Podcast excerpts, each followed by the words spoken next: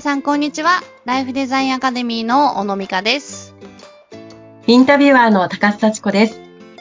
この番組はご機嫌な家族になるための方法、幸せな家族を生み出すためのレシピを、え小野さんにたっぷりとお話しいただいています。さあ、小野さん、今日はどういうテーマでお話しくださいますか？はい。今日はですね、心の力と学力の関係性というテーマでお話をしたいなと思っております。はーい。まあ、心も学力もね、やっぱり子供にとってはどちらも大切なことのように思いますけれども、うんうんやっぱりうんうん密接な関係があるんですかね。そうですね。本来うんうは、やっぱりこう、心の力も学力も、あの、一緒に伸びていくというのが理想的かなとは思うんですけど、うん。なんかこう、世の中を見てみると、どうしてもこう学力至上至上主義と言いますか、うん。ね、やっぱりこう学力が高い子が評価されて、ね、はいあの、学力を伸ばすために、親御さんたちもなんか頑張ってるみたいなところうがん見受けられるなぁと思っていて、うん。うん。でもあの、私なんかは結構婚活のね、お手伝いとかをはいする。こともあるので、はい。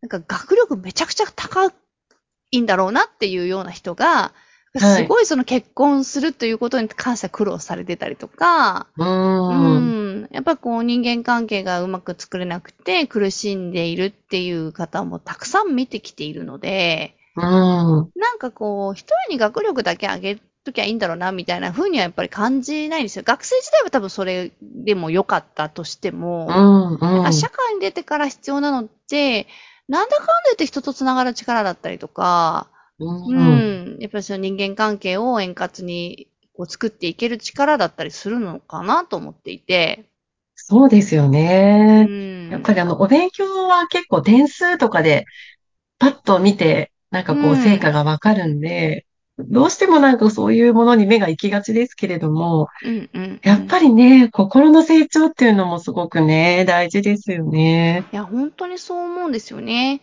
で、うんあの、結構子供たちのメンタルとか、子供たちの感情マネジメントみたいなテーマで、あの、、はいい。ろんなこう、例えば学習塾さんだったり、そのスポーツクラブさんだったりとか、いうところとこう、連携していろいろやらせていただくこともあるんですけど、はい。あの、まあ、進学塾さんとかだとね、あの、うん。普段はこう、受験の時期になると、みんなライバルになってしまうというか、はい。ね、あの、誰が合格、まあやっぱり座席数が決まっているので、受験ってね。うん。同じ、志望校が同じだと、やっぱり、そ蹴落としてでも自分が入りたいみたいな感じの、ちょっと殺伐とした雰囲気い。はい。に なりやい。すいっていう、あの、お声がね、あって、じゃあなんはいかそういう、こう、心の扱い方その心が、いかに自分にそう影響を与えているかみたいなことを、えーまあうん子供たちにお話ししたりとか、こう、実際にそれを体験してもらったりすることで、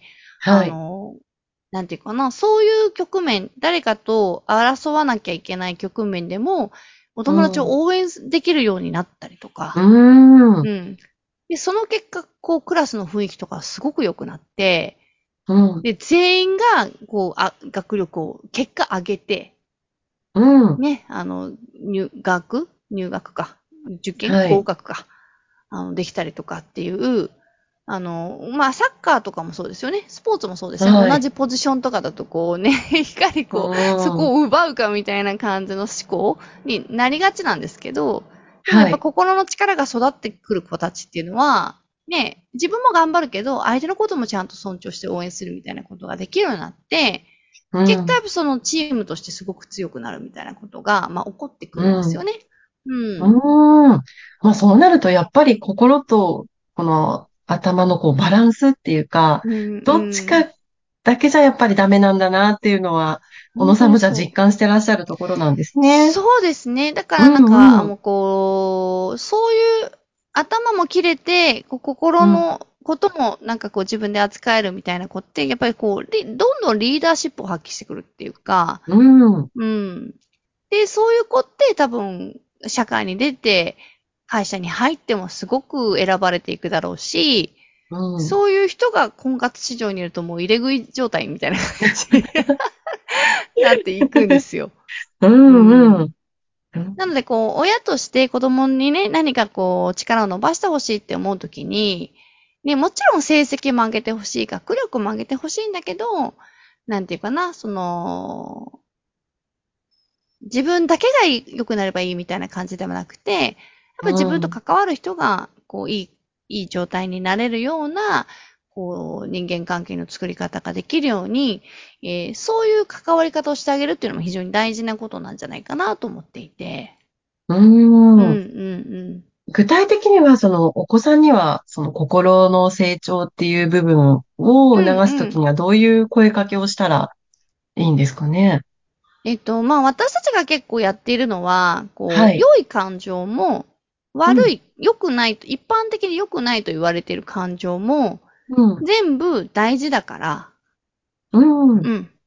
でも、それは、あの、相手にぶつけるものではなくて、うん。自分の中に起こったものだから、うん。だかどこかに誰かのせいとか誰かにぶつけるんじゃなくて、うん自分の外に出せばいいんだよっていうことを教えてあげるんですよね。うん。まあ、うん主に一般的には本当にほどネガティブな感情と呼ばれるもの。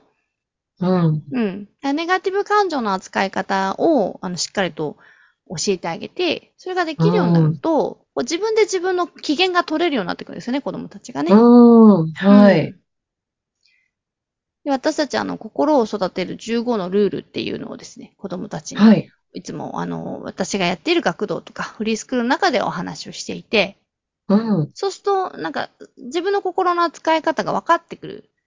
うん。こういうふうに思っちゃった時はどうしたらいいんだろうとか、うん。こういう友達を傷つけるようなことを言ってしまったときは、どうしたらよかったんだろうみたいなことを自分で考えられるようになっていくと、あの、頭のいい子ほど、そういう飲み込みがやっぱり早かったりするので、うん。適切なことを教えてあげるとできるようになっていくっていうところなんだろうなと思います。ううんん。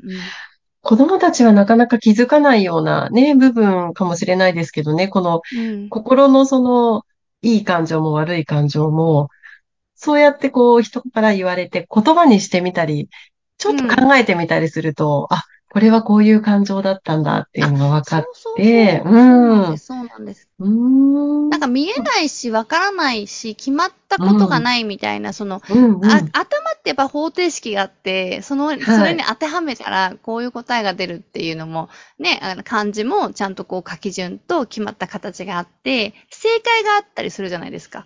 頭の部分って。でも心の部分でやっぱ正解がないから、うん、あの、教えようがないみたいな感じで、大人があんまり教えないんですよね、子供にね。うん、うん。うん。そうですね。正解はないけど、そう、うん基本はあるっていうところですね。うん、うん、うん。基本的な扱い方さえ分かっておけば、うん。それを軸に自分なりの正解をその子が見つけられるようになっていくっていうことなんだろうなと思っていて。うん。うん。もう社会に出てからもすごく大事ですよね、やっいや、ぱりこの部本当にそう分は。なんですうよ。ん。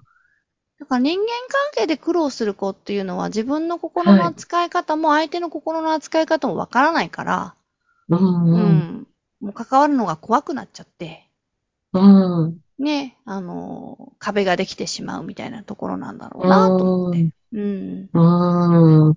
でも関わるのが怖くなっちゃったらもったいないですもんね。せっかくうのその子供の時期にね、たくさんの人と関わったり、まあ喧嘩もしたりするのもいやいいでしょうしそうね。なんですうんよ。今、喧嘩させないですからね、子供同士にね。つい親が介入して、穏便にね、そうそうそうそう。丸めようとしてしまいますけれども。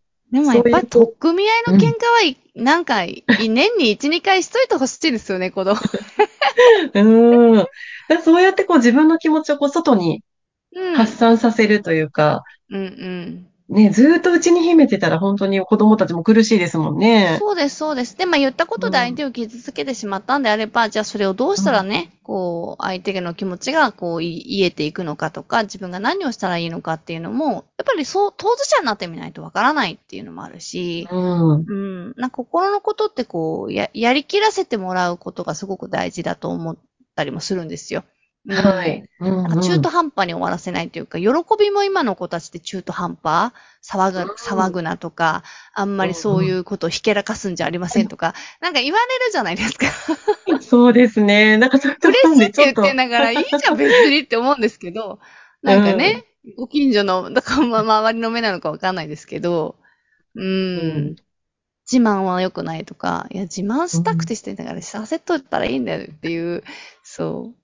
だから、ね、ネガティブもそうですよね。やっぱ愚痴を吐くなとか、そういうう、んそれは悪口だよとか、うん。でも言いたくなる時ってあるじゃんっていう。